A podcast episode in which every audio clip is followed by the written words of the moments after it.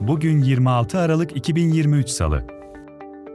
Yansız.com günlük haber bültenini dinlemektesiniz. Türkiye'nin kuzey ve doğusunda parçalı bulutlu, bazı bölgelerde yağmur ve kar bekleniyor. Hava sıcaklığı Karadeniz'de artarken diğer yerlerde değişmeyecek.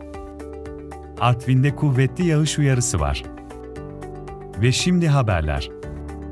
Dezenformasyonla Mücadele Merkezi, Hazine ve Maliye Bakanı Mehmet Şimşek'in konut kiralarında %25 sınırının kaldırılacağı iddiasını yalanladı.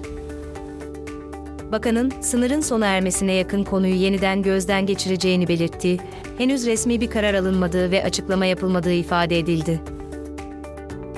Yurt dışından getirilen telefonların Türkiye'de kayıtsız kullanım süresi 120 günden 180 güne çıkarılacak. Yurt dışından emekli olan vatandaşlar, getirdikleri araçları 4 yıl Türkiye'de tutabilecek. Uygulama 1 Ocak 2024'te yürürlüğe girecek. Adıyaman'daki Grand Isias Oteli'nin yıkılmasına yol açan depremde 72 kişi hayatını kaybetmişti. İddianamede otelin temelinde deniz kumu kullanıldığı, ruhsatsız kateklendiği ve yapısal eksiklikler olduğu belirtildi. Savcılık, bilinçli taksirle ölüme sebep olma suçundan dava açtı, olası kast iddiası reddedildi. Sanıklar en fazla 22,5 yıl ceza alabilir. Davada KKTC Başbakanı da müşteki olarak yer alıyor. Yargılama 3 Ocak 2024'te başlayacak. Giresun'da 81 yaşındaki Alzheimer hastası Hayriye Yılmaz, yalnız yaşadığı evde soba sanarak buzdolabına odun koyup ateşe verdi. Çıkan yangında yoğun dumandan zehirlenerek hayatını kaybetti. İstanbul'da bazı kiracılar, ev sahiplerinin tahliye taleplerine karşılık yüksek bedeller istiyor.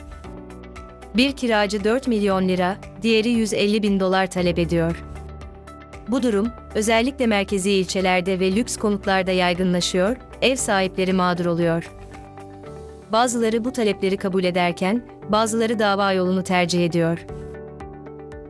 Organize suç örgütlerine yapılan operasyonlarda ele geçirilen 23 lüks araç, mahkeme kararıyla İstanbul Emniyet Müdürlüğü'ne verildi.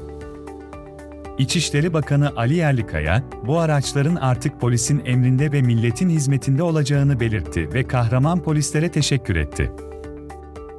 Eski AKP'li Sarıyer Belediye Başkanı ve İlim Yayma Cemiyeti Başkanı Yusuf Tülü'nün oğullarının şirketi, AKP'li Beykoz Belediyesi'nden 26.5 milyon TL değerinde bir ihale aldı.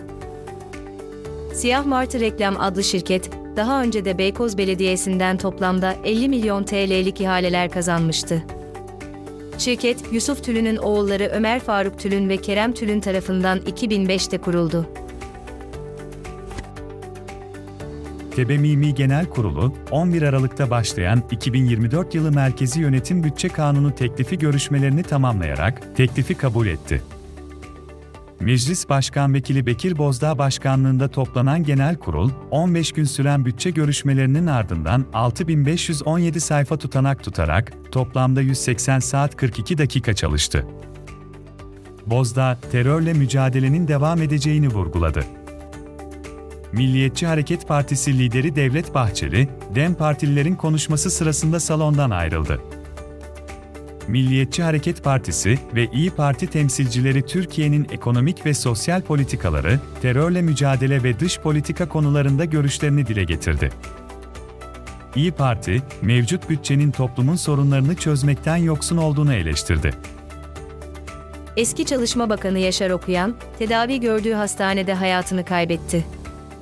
15 Aralık'ta iç kanama sonucu yoğun bakıma alınan ve entübe edilen Okuyan'ın sağlık durumu stabil olarak açıklanmıştı. Mesleki kariyerinde gazetecilik ve muhabirlik yapan Okuyan, siyasi hayatına MHP'de başladı. ANAP ve MHP'de milletvekilliği yaptı ve Çalışma ve Sosyal Güvenlik Bakanı olarak görev aldı. Daha sonra DYP, Demokrat Türkiye Partisi, Hürriyet ve Değişim Partisi ve Vatan Partisi'nde de yer aldı. 2019'da CHP'ye katılan Okuyan, sağ-sol meselesini aşarak Atatürk'ün partisine geldiğini belirtmişti. Cumhuriyet Halk Partisi eski Genel Başkanı Kemal Kılıçdaroğlu, Cumhurbaşkanı Recep Tayyip Erdoğan'a açtığı 5 kuruşluk tazminat davasını kazandı. Kılıçdaroğlu'nun avukatı Celal Çelik, Erdoğan'ın hakaret içeren ifadeleri nedeniyle açılan davada, Kılıçdaroğlu'nun kişinin ederine göre dava açılmalı talimatıyla hareket edildiğini belirtti. Ayrıca Erdoğan'ın açtığı 500 bin TL'lik karşı davada Kılıçdaroğlu aleyhine 35 bin TL tazminata hükmedildiğini, bu kararın istinaf edileceğini açıkladı. MHP Genel Başkanı Devlet Bahçeli, MHP'nin AKP ile 31 Mart 2024'teki yerel seçimlerde 30 büyükşehir ve 29 ilde işbirliği yapacağını, 22 ilde ise demokratik yarış içinde olacaklarını duyurdu. Bahçeli, bu seçimlerin terör destekçileriyle Türkiye yanındaki güçler arasında geçeceğini belirtti ve Cumhur İttifakı'nın başarısının devam edeceğini ifade etti. Ayrıca 2024 yılının Türkiye'nin liderliğine atılan ilk adım olacağını ve yeni yıl dileklerini paylaştı. Türkiye Petrolleri Anonim Ortaklığı, Şırnak'taki tesislerin güvenliği için Sadat kurucusu Mehmet Naci Efe'nin şirketi Ekol Grup'a 11 milyon TL'lik ihale verdi. Efe, daha önce Sadat'tan istifa etmişti. CHP Ankara Milletvekili Okan Konuralp, Milli Eğitim Bakanı Yusuf Tekin'e, Türkiye'deki üniversitelerden 728 bin öğrencinin ayrılmasının nedenlerini sordu. En çok ayrılmanın büyük şehirlerdeki üniversitelerde olduğuna dikkat çeken Konuralp, Ankara Üniversitesi, Gazi Üniversitesi ve Hacı Bayram Veli Üniversitesi'nin bu konuda öne çıktığını belirtti. Ayrıca büyükşehir üniversitelerinin azalan tercih oranlarının nedenleri ve ekonomik faktörlerin etkisinin araştırılmasını istedi. Fatma Tülin'in Bir Yaşam Hali adlı sergisi Merkur'da 6 Ocak'a kadar devam edecek.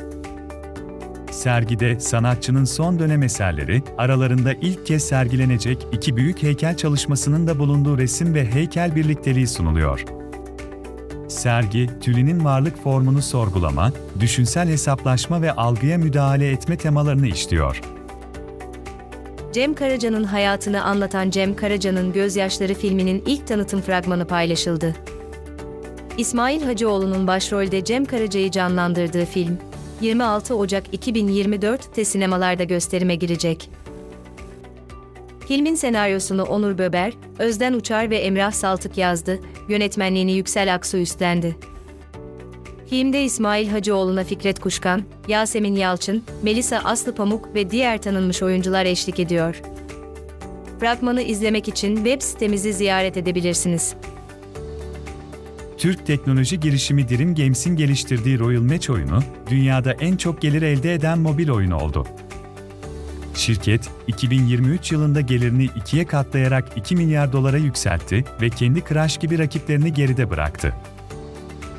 Dream Games'in 2019'da CEO Soner Aydemir liderliğinde kuruldu ve 2021'de 2,75 milyar dolar değerlemeye ulaşarak unicorn statüsü kazandı. Daha fazlası için yansiz.com adresini ziyaret edebilirsiniz.